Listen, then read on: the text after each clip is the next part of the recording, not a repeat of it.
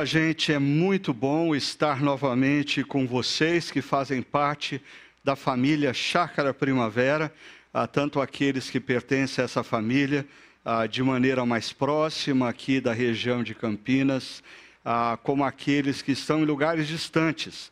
Mas mais e mais têm se identificado com a proposta da nossa comunidade, com a forma como nós adoramos ao nosso Deus, expomos as Escrituras, a centralidade da palavra de Deus na filosofia e na visão da nossa comunidade. É muito bom ter você conosco. Eu sei, antes de nós irmos propriamente para nossa reflexão de hoje, ah, eu sei que existe uma certa inquietação por parte de alguns acerca ah, de quando nós vamos voltar presencialmente. Ah, o que, que a nossa comunidade tem pensado a respeito disso? Então, eu queria mostrar inicialmente para vocês algo aqui.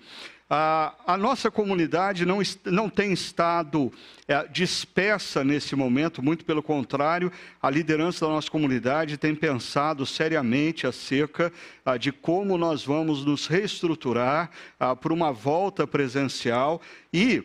Ah, nas últimas semanas, o conselho da nossa igreja, formado por pastores e presbíteros, tomou a seguinte decisão: todo dia 10 do mês, nós vamos avaliar o cenário da pandemia ah, e definir se existe a possibilidade de um retorno presencial gradativo no primeiro domingo do mês seguinte.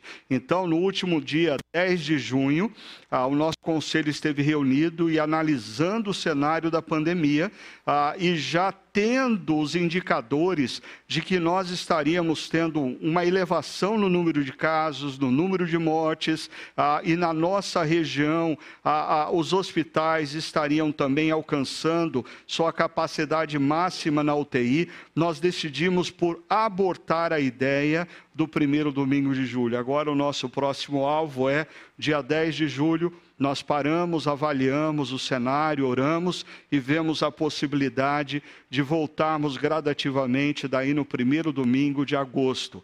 Enquanto isso não acontece, nós temos grupos de trabalho, pessoas que estão trabalhando ah, na área de protocolos de segurança, pensando na estruturação dos nossos auditórios, como vai funcionar Chácara Kids, Chácara Team, a, a relacionamento com os nossos vizinhos. E se você quer nos ajudar em um dos grupos de trabalho, ah, eu convido você a entrar em contato com o pastor Wellington, wellington.chácara.org, e ele vai orientar orientar você como que você pode ajudar e você pode participar dessa reestruturação da nossa comunidade. Enquanto nós não voltamos presencialmente, nós continuamos em missão. E a nossa comunidade tem entendido que a sua missão nesse momento é exercitar consciência. Não existe forma melhor da igreja testemunhar nesse momento do que bom senso. Não é a hora de nós voltarmos presencialmente. Clamor, como fizemos há pouco, nós precisamos orar pelo nosso país, por aqueles que estão sofrendo. Cuidado, ah, os pastores da nossa igreja estão empenhados em cuidar das pessoas, ligando, entrando em contato com elas, os grupos pequenos. Eu tenho visto uma diferença enorme entre pessoas que estiveram durante todo esse período inseridas em grupos pequenos e aquelas que não estiveram. É muito importante você ser cuidado e você cuidar com paixão as nossas campanhas de arrecadação de alimentos, de, arre, de, arrecadação de agasalhos. Graças a Deus alcançamos mais de meia tonelada de agasalhos para serem distribuídos para a população mais carente da região metropolitana e continuamos arrecadando cestas básicas. Você pode entrar lá no site e pode continuar contribuindo ah, nessa, nesse exercício de compaixão e conexão. Esse é momento de nós nos conectarmos com aqueles que ainda não conhecem a esperança em Jesus, e é o que nós estamos procurando fazer através da distribuição do devocionário à jornada para todos os profissionais da saúde da nossa região, mas você não pode se restringir a isso.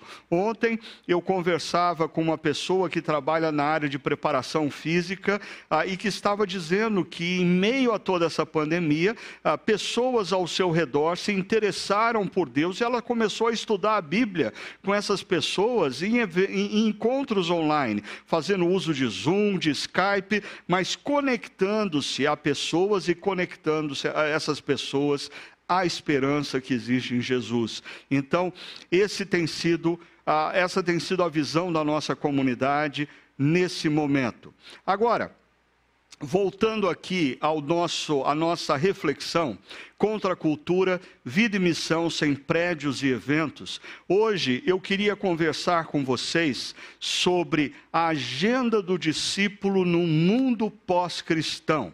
Mas eu preciso primeiro definir ah, o que eu estou chamando de pós-cristão, porque ah, nós vamos usar o texto de Pedro para falar da vida do discípulo, da agenda do discípulo no mundo pós-cristão. Eu queria lembrar alguns de vocês que em maio de 2020 nós fazíamos um evento voltado para pastores e líderes no Brasil, ah, e dentre vários temas eu abordei dois temas. O primeiro deles é que a pandemia da Covid-19 rompe definitivamente com o paradigma de pensamento do século 20. Essa é uma tese da doutora Lilian Schwartz, da Universidade de São Paulo, e ela diz que, como na Primeira Guerra Mundial, o paradigma de pensamento do século XIX ficou definitivamente para trás e o mundo entrou no paradigma de pensamento do século XX, isso está acontecendo com a Covid-19. Agora, lembre-se que muito do pensamento do século XX tem de influência ainda dos valores e princípios cristãos, mas nós estamos vivendo um momento de ruptura e nós estamos sendo empurrados, impelidos para o século XXI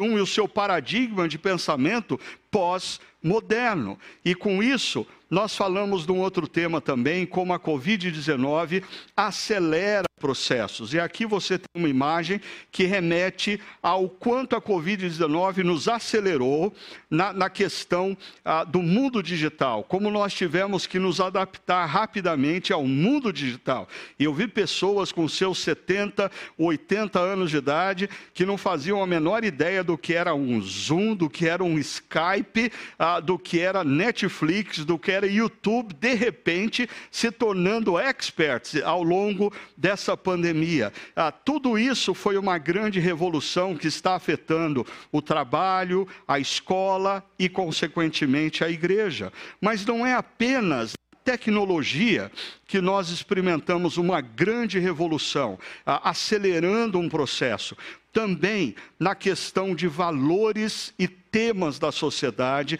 Eu não sei se você já parou para pensar como esses últimos meses foram intensos, como temas ah, relacionados à polarização política, à causa gay, à causa da mulher, à causa do negro, à, violência doméstica. Tantos temas vieram à tona e de maneira muito intensa, deslocando colocando efetivamente a nossa sociedade para um outro patamar.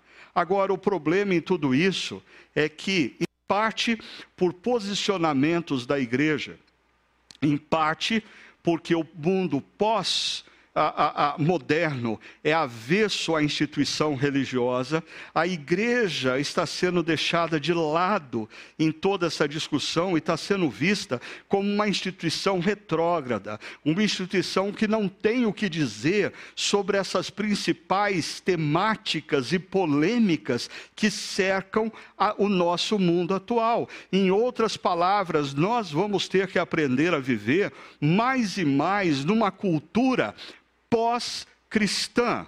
E assim, eu queria lembrar vocês da série Fé no Exílio, quando nós estudamos é, o livro do profeta Daniel, não na perspectiva de fazer contagens é, numéricas para saber quando Jesus vai voltar, mas percebendo como um jovem judeu é deslocado de uma cultura altamente influenciada pela lei de Deus e ele tem que aprender a exercitar essa fé na Babilônia. É um pouco disso que nós estamos vivendo nos dias atuais e que os nossos filhos, jovens, adolescentes e crianças vão viver de maneira mais intensa.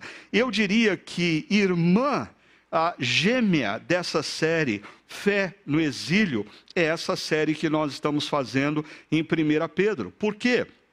Porque apesar de 1 Pedro não estar tratando sobre a vida cristã, no mundo pós-cristão, porque na verdade ele está escrevendo para cristãos que vivem no mundo pré-cristãos. O cristão, ou seja, ele está escrevendo para pessoas que vivem o cristianismo em meio a uma cultura da Babilônia, uma cultura pagã, uma cultura desprovida dos valores e princípios de Deus. Agora, o que Pedro tem para nos ensinar sobre isso, escrevendo para uma cultura pré-cristã, nós que estamos adentrando numa cultura pós-cristã. Deixa eu começar aqui com o verso primeiro do capítulo 4, aonde Pedro diz: Portanto, e perceba que essa conjunção, ela nos ah, antecipa que Pedro está entrando na conclusão do seu pensamento. Tudo que foi dito no capítulo 1, 2, 3, agora Pedro inicia a conclusão da sua carta. Ele diz, portanto, uma vez que Cristo sofreu corporalmente, Armem-se também do mesmo pensamento, pois aquele que sofreu em seu corpo rompeu com o pecado. E Pedro então inicia essa conclusão, trazendo novamente o tema: Jesus sofreu no corpo. Esse é um tema presente na carta de Pedro, no capítulo 1, no capítulo 2, no capítulo 3 e agora na introdução da carta ele volta a dizer: Jesus sofreu no corpo. Jesus sofreu e nós, como seus discípulos, jamais estaremos isentos do sofrimento. Quem nos disse que seguir a Jesus é uma tarefa fácil? Quem nos prometeu que, ao nos rendermos a Jesus, todos os problemas das nossas vidas estariam solucionados, mentiu para nós, porque o nosso próprio mestre disse que nós passaríamos por problemas e aflições. Logo, eu diria que o primeiro tópico da agenda do discípulo, no mundo, numa sociedade pós-cristã, passa pelo sofrimento e a perseverança como parte integrante da vida e da missão. Nós precisamos a, a, a, nos conscientizar que o sofrimento faz parte da nossa caminhada como discípulos. E nós não temos como nos isentar do sofrimento. E a maneira como nós respondemos ao sofrimento é com a perseverança. Ah, talvez a gente tenha que recorrer à, à, à palavra de Jesus, nos lembrando: nesse mundo vocês terão aflições, contudo, tenham ânimo, eu venci o mundo. O nosso mestre disse que nós passaríamos por dificuldades de todas as naturezas, de toda natureza. Nós passaríamos por enfermidades, nós passaríamos por epidemias, nós passaríamos por conflitos familiares, nós passaríamos por problemas financeiros, mas ele nos convida a termos ânimo e perseverarmos. Eu creio que o tema perseguição, ele é um tema um tanto quanto estranho para nós, cristãos que vivemos no Ocidente. Ah, e eu queria apenas lembrar e talvez desafiar você a entrar lá no site do, da missão Portas Abertas ou Open Doors ah, e perceber os relatos que eles trazem do que está acontecendo no mundo enquanto nós estamos vivendo o cristianismo no mundo ocidental, um contexto altamente cômodo. Perceba, mais de 340 milhões de cristãos sofrem alto nível de perseguição e discriminação por sua fé. Esse é um relatório de 2020. Mais de 340 milhões de cristãos foram alvo de perseguição, foram alvo de algum nível alto de discriminação.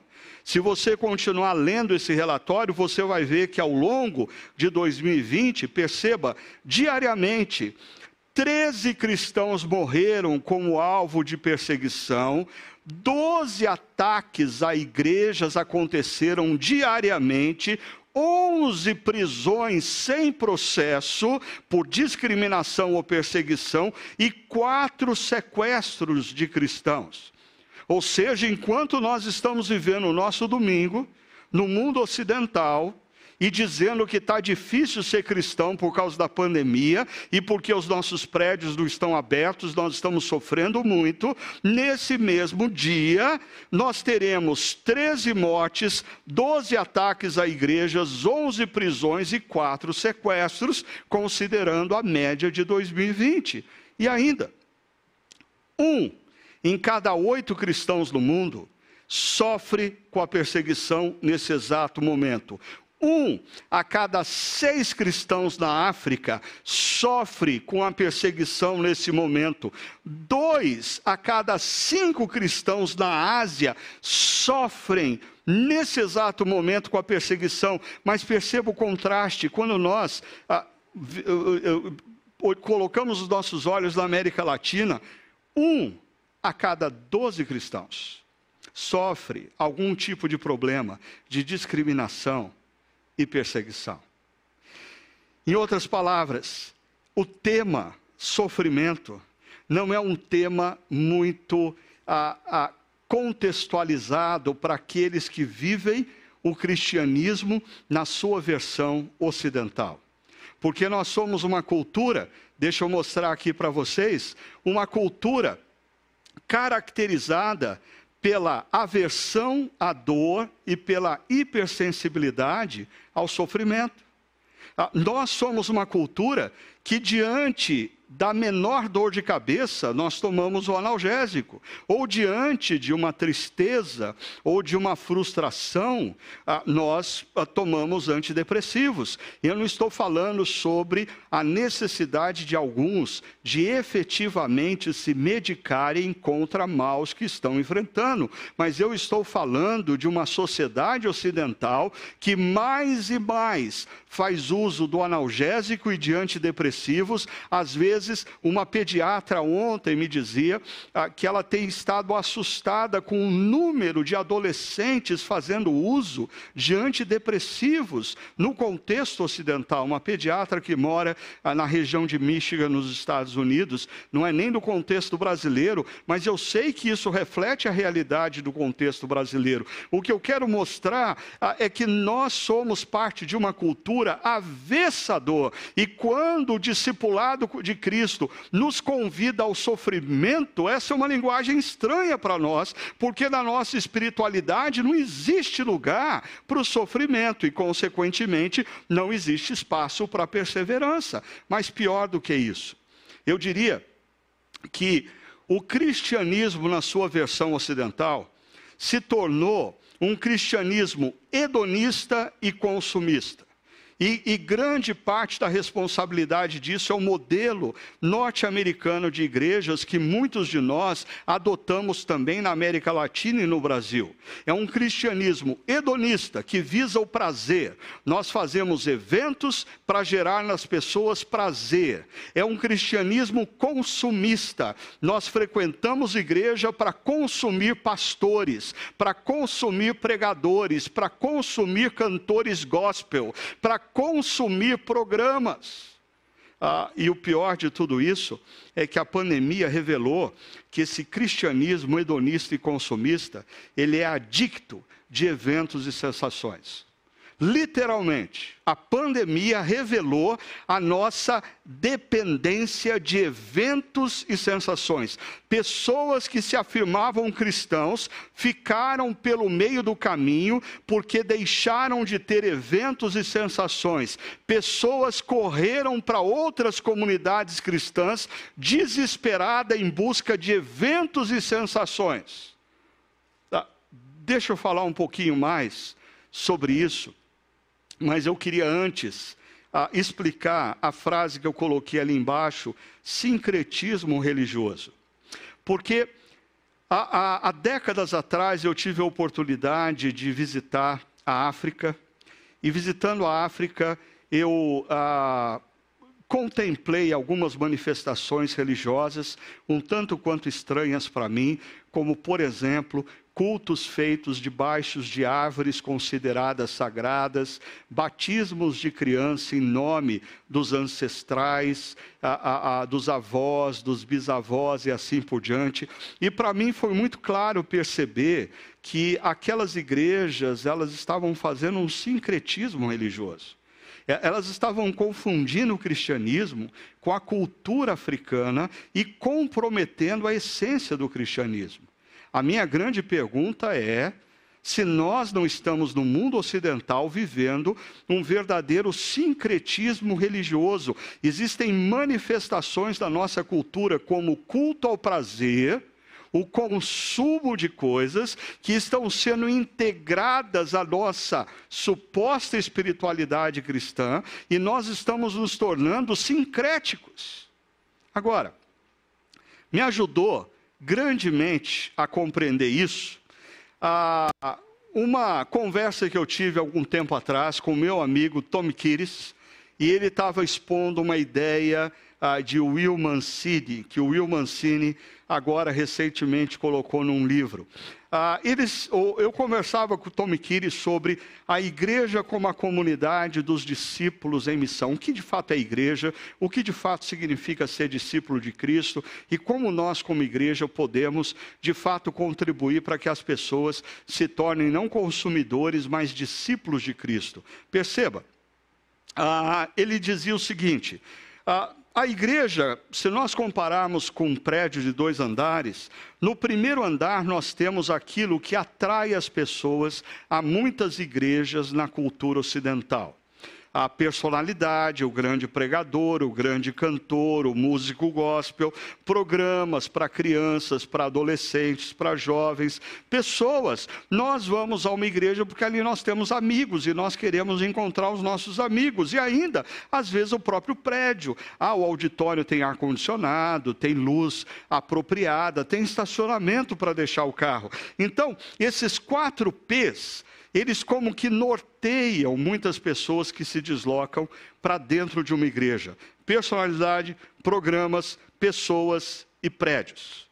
Agora, o nosso grande desafio é deslocarmos as pessoas dessa fé consumista e movê-las para o andar de cima, aonde existe consciência de propósito. Qual é o propósito da igreja na história? Qual é o propósito discípulo? Se você é discípulo de Jesus, ah, o que te caracteriza como discípulo e qual é a sua missão na história? Então, perceba que aqui nós temos uma esfera de consumo, aqui nós temos uma esfera de consciência, aqui nós temos o que e como fazemos. Ah, eu não estou dizendo que é errado, por exemplo, uma igreja ter programas, mas isso é o que e como nós fazemos, o que nós somos como igreja aqui. Aqui nós temos o porquê nós fazemos. Qual é a razão maior pela qual nós nos dedicamos a nos envolvermos como igreja e a vivermos a missão na história? Agora, deixando o que o Tommy Kires e o Mancini explicam aqui, deixa eu aplicar isso ao que aconteceu durante a pandemia. Veja só, a pandemia foi como que uma enxurrada, uma enchente, que tomou conta do primeiro andar. E ao tomar conta do primeiro andar, inúmeras pessoas que estavam associadas a uma prática hedonista e consumista se afogaram em meio a essa pandemia. ou se confundiram em meio a essa pandemia. Outros foram desafiados a se desconectarem desse, dessa suposta espiritualidade cristã, altamente hedonista e consumista, e buscar razão de ser discípulo. Quando nós falamos, eu acho que de mundo pós-cristão, a igreja no mundo pós-cristão vai ser formada mais e mais, não por pessoas que consomem igreja, mas pessoas que têm consciência do que significa ser discípulo e qual é a sua missão na história. Mas Pedro continua dizendo: armem-se do mesmo pensamento Perceba, esse verbo armar-se é um imperativo ah, e muito usado no primeiro século no contexto militar, no contexto da guerra. Armem-se para a guerra. Ah, é o mesmo verbo usado em Efésios 4 para falar de um grupo de pessoas que equipam os santos, que preparam os santos para a batalha. Ou seja, Pedro está dizendo: olha, tenham em mente o fato de que Jesus sofreu, sofrimento e perseverança integram a agenda do discípulo, e por isso, armem-se com esse pensamento, armem-se com essa perspectiva. Que perspectiva? O sofrimento e a perseverança como parte integrante da vida e da missão. Agora, Passando para um, um, segundo tópico da agenda do discípulo no mundo pós-cristão. O texto continua nos dizendo ah, o seguinte no verso primeiro: Pois aquele que sofreu em seu corpo rompeu com o pecado. E perceba esse verbo romper. Esse verbo está no auristo grego, o que demonstra muita força associada a algo que aconteceu no passado, houve uma ruptura, uma ruptura radical. Por isso eu diria que na agenda do discípulo no mundo pós-cristão, nós vamos precisar resgatar a nossa radicalidade para com o pecado. No mundo de relativos, no mundo aonde a gente vai incorporando práticas estranhas à palavra de Deus, no mundo que vai questionando os princípios e os valores de Deus, inúmeros cristãos estão abaixando a régua. Para quê? Ah, para não serem vistos ah, de uma má maneira pelos seus amigos de escola, de universidade ou de trabalho. Ou seja, nós estamos relativizando os princípios e valores para agradarmos a cultura, para nos tornarmos mais adaptáveis à cultura. Mas essa radicalidade no trato com o pecado, no contexto maior da epístola de Pedro, ela nos leva a pensar também de que a mansidão precisa se fazer presente no trato com os opositores. Ah, eu, fiquei impressionado lendo e estudando 1 Pedro, como esse tema da mansidão, ele volta de maneira recorrente em Pedro. Pedro está constantemente dizendo: você, como cristão, não deve negociar com o pecado. Você, como cristão, não deve abaixar a régua. Você, como cristão, não deve relativizar alguns valores e princípios que são claros nas Escrituras. No entanto, quando você tratar com aqueles que não concordam com você, haja de maneira mansa. Fato de você ter princípios e valores não te dá o direito de ser agressivo. O fato de você estar comprometido com os princípios e valores de Deus não te dá o direito de ser um opressor. Ah, não tente colocar os princípios e valores de Deus como lei para aqueles que ainda não compreenderam quem é Jesus e o que ele fez naquela cruz e a reconexão que ele nos gera ah, para com o Criador. Ou seja, radicalidade no trato com o pecado, mas mansidão no trato com opositores. Ainda, nós chegamos aqui no verso 2, quando Pedro apresenta o propósito disso. Para quê? Perceba essa frase, para quê? É o propósito de nós assumirmos o que assumimos no verso primeiro. Para que no tempo que lhe resta. E aqui começa o, o terceiro tópico da agenda do discípulo numa cultura pós-cristã consciência de peregrino. É um tema recorrente também na carta de Pedro. O tempo que resta, não viva mais para satisfazer os maus desejos humanos, mas sim para fazer a vontade de Deus que está associada ao exercício da sua vocação. Deixa eu colocar esse terceiro tópico da agenda do discípulo no mundo.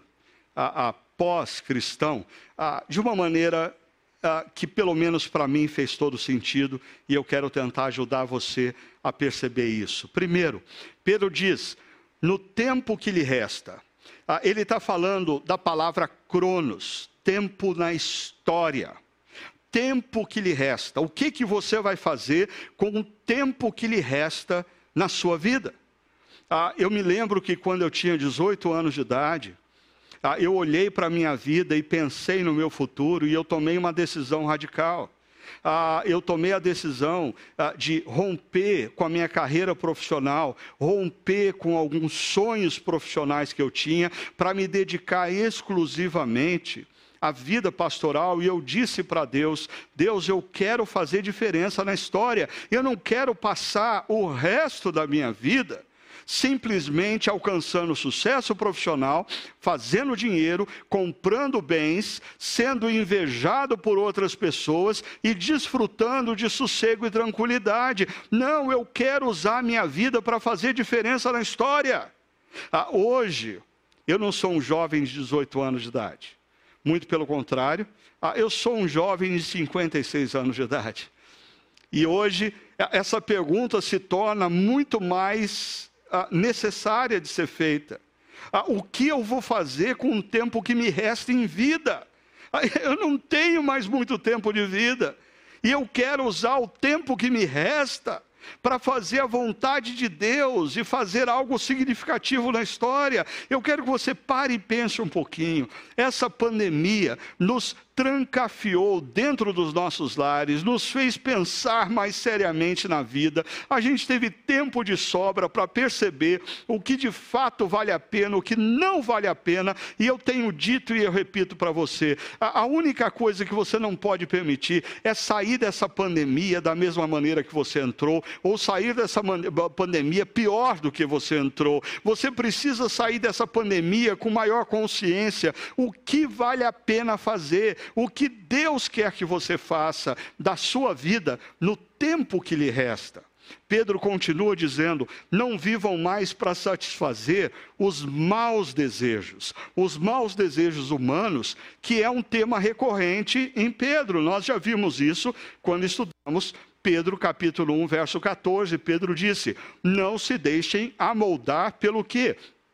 Pelos maus desejos humanos. A palavra desejo ali mesma palavra aqui traduzida como desejos humanos, desejos de outrora, quando viviam na ignorância. Agora vocês têm consciência de que vocês são peregrinos, agora vocês têm consciência de que o Deus Criador está fazendo novas todas as coisas. Agora vocês têm consciência de quem é Jesus e o que ele fez na história. Vocês não podem continuar subjugados a esses desejos. E quando nós falamos anteriormente, eu pontuei que esses desejos ah, são desejos que gradativamente nos roubam o nosso coração ou nos desviam do propósito maior. Ah, é interessante pensar nisso porque são desejos que, num primeiro momento, eles podem ser até lícitos, mas gradativamente eles se tornam ídolos. E eles roubam o nosso coração e eles nos desviam do propósito.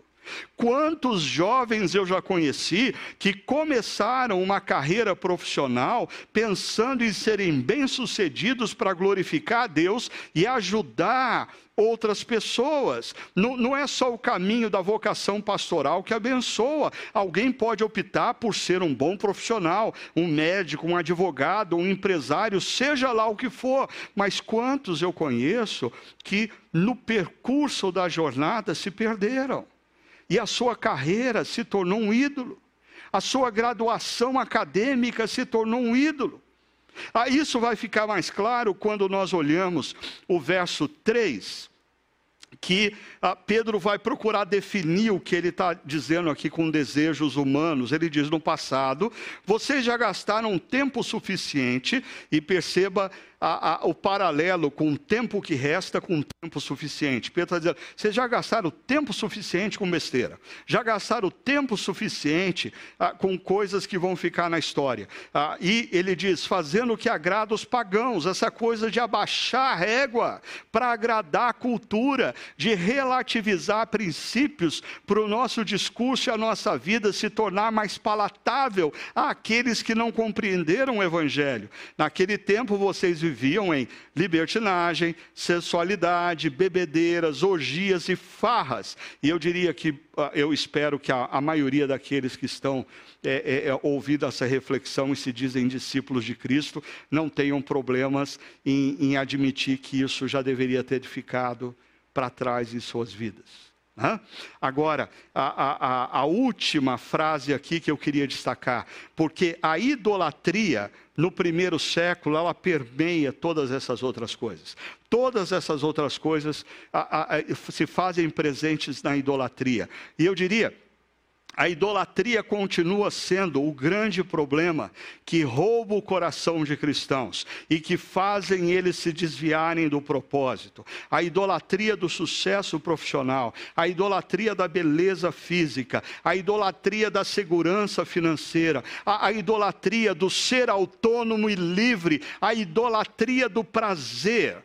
Todas essas coisas no seu início são motivadas talvez por desejos e planos legítimos, mas que gradativamente nos tira do propósito, do foco.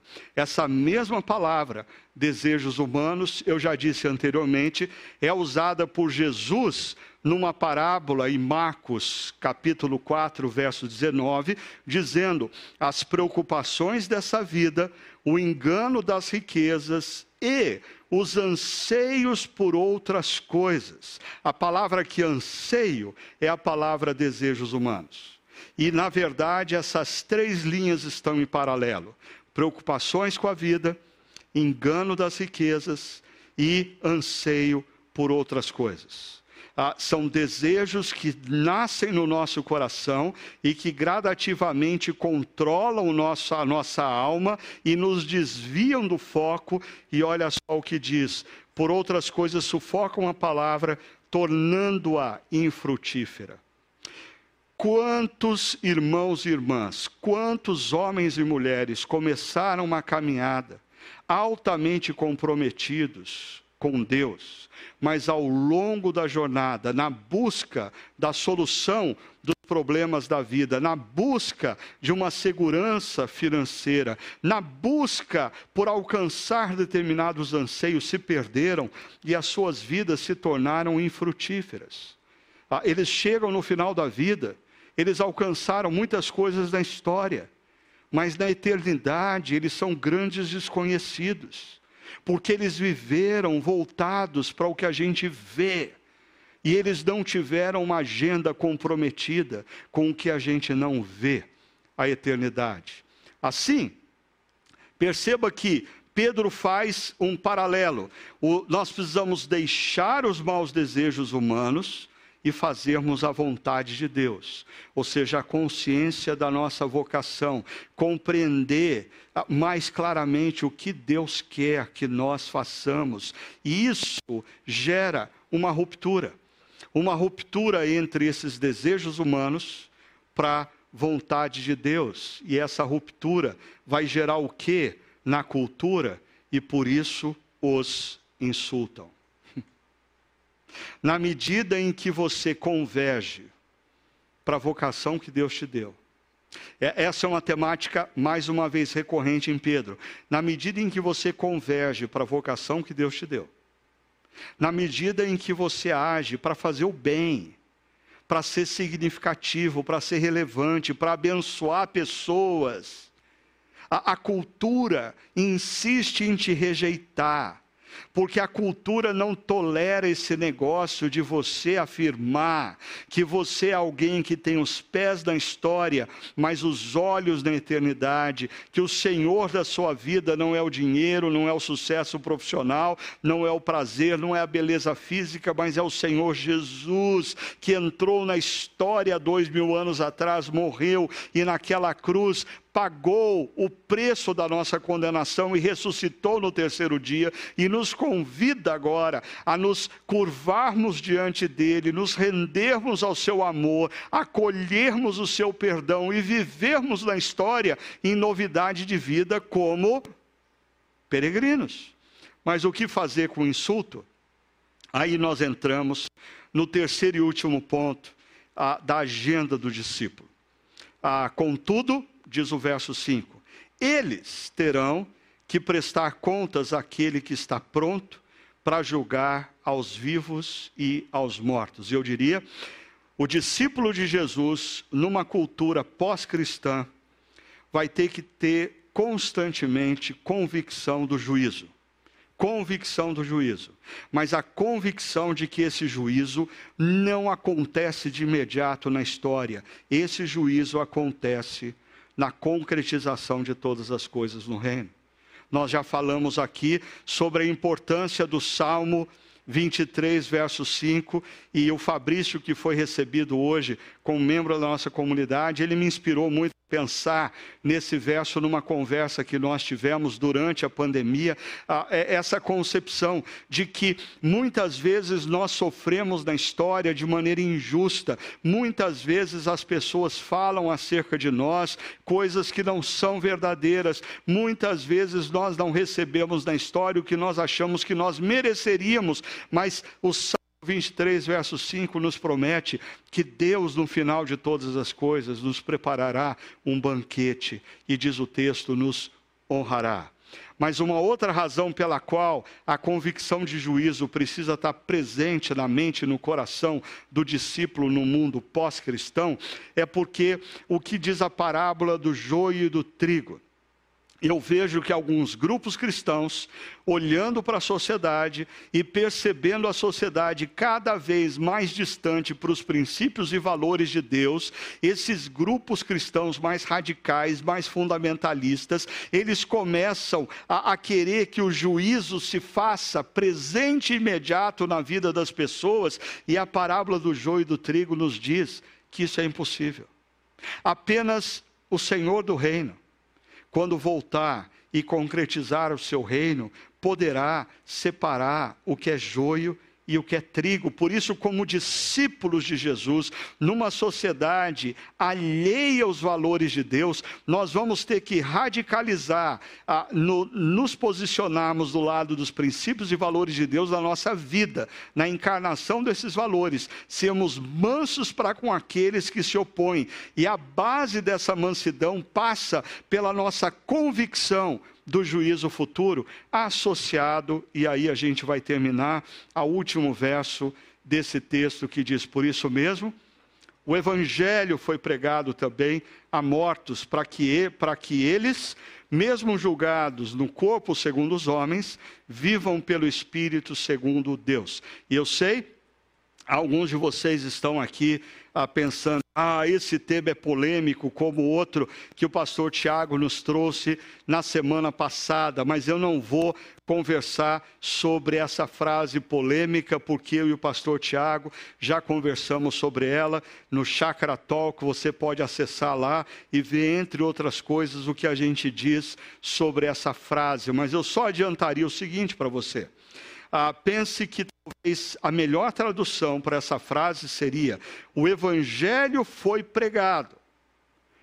Também àqueles que agora estão mortos, mas eles receberam o Evangelho, ouviram o Evangelho, se renderam ao Evangelho em vida. O Evangelho foi pregado àqueles que agora estão mortos, mas durante as suas vidas eles ouviram as boas novas e o que eles fizeram? Eles se renderam a essas boas novas. E qual que é a conclusão disso? Mesmo julgados do corpo segundo os homens e morreram, eles vivem pelo Espírito segundo Deus. Assim, eu quero concluir dizendo para vocês que o quarto tópico da agenda do discípulo no mundo pós-cristão passa pela convicção do juízo e anúncio do evangelho. Mas deixa eu te dizer uma coisa: a convicção do juízo sem anúncio do evangelho nos tornará como Jonas, o profeta, que prega contra Nínive, porque o que ele quer é castigo.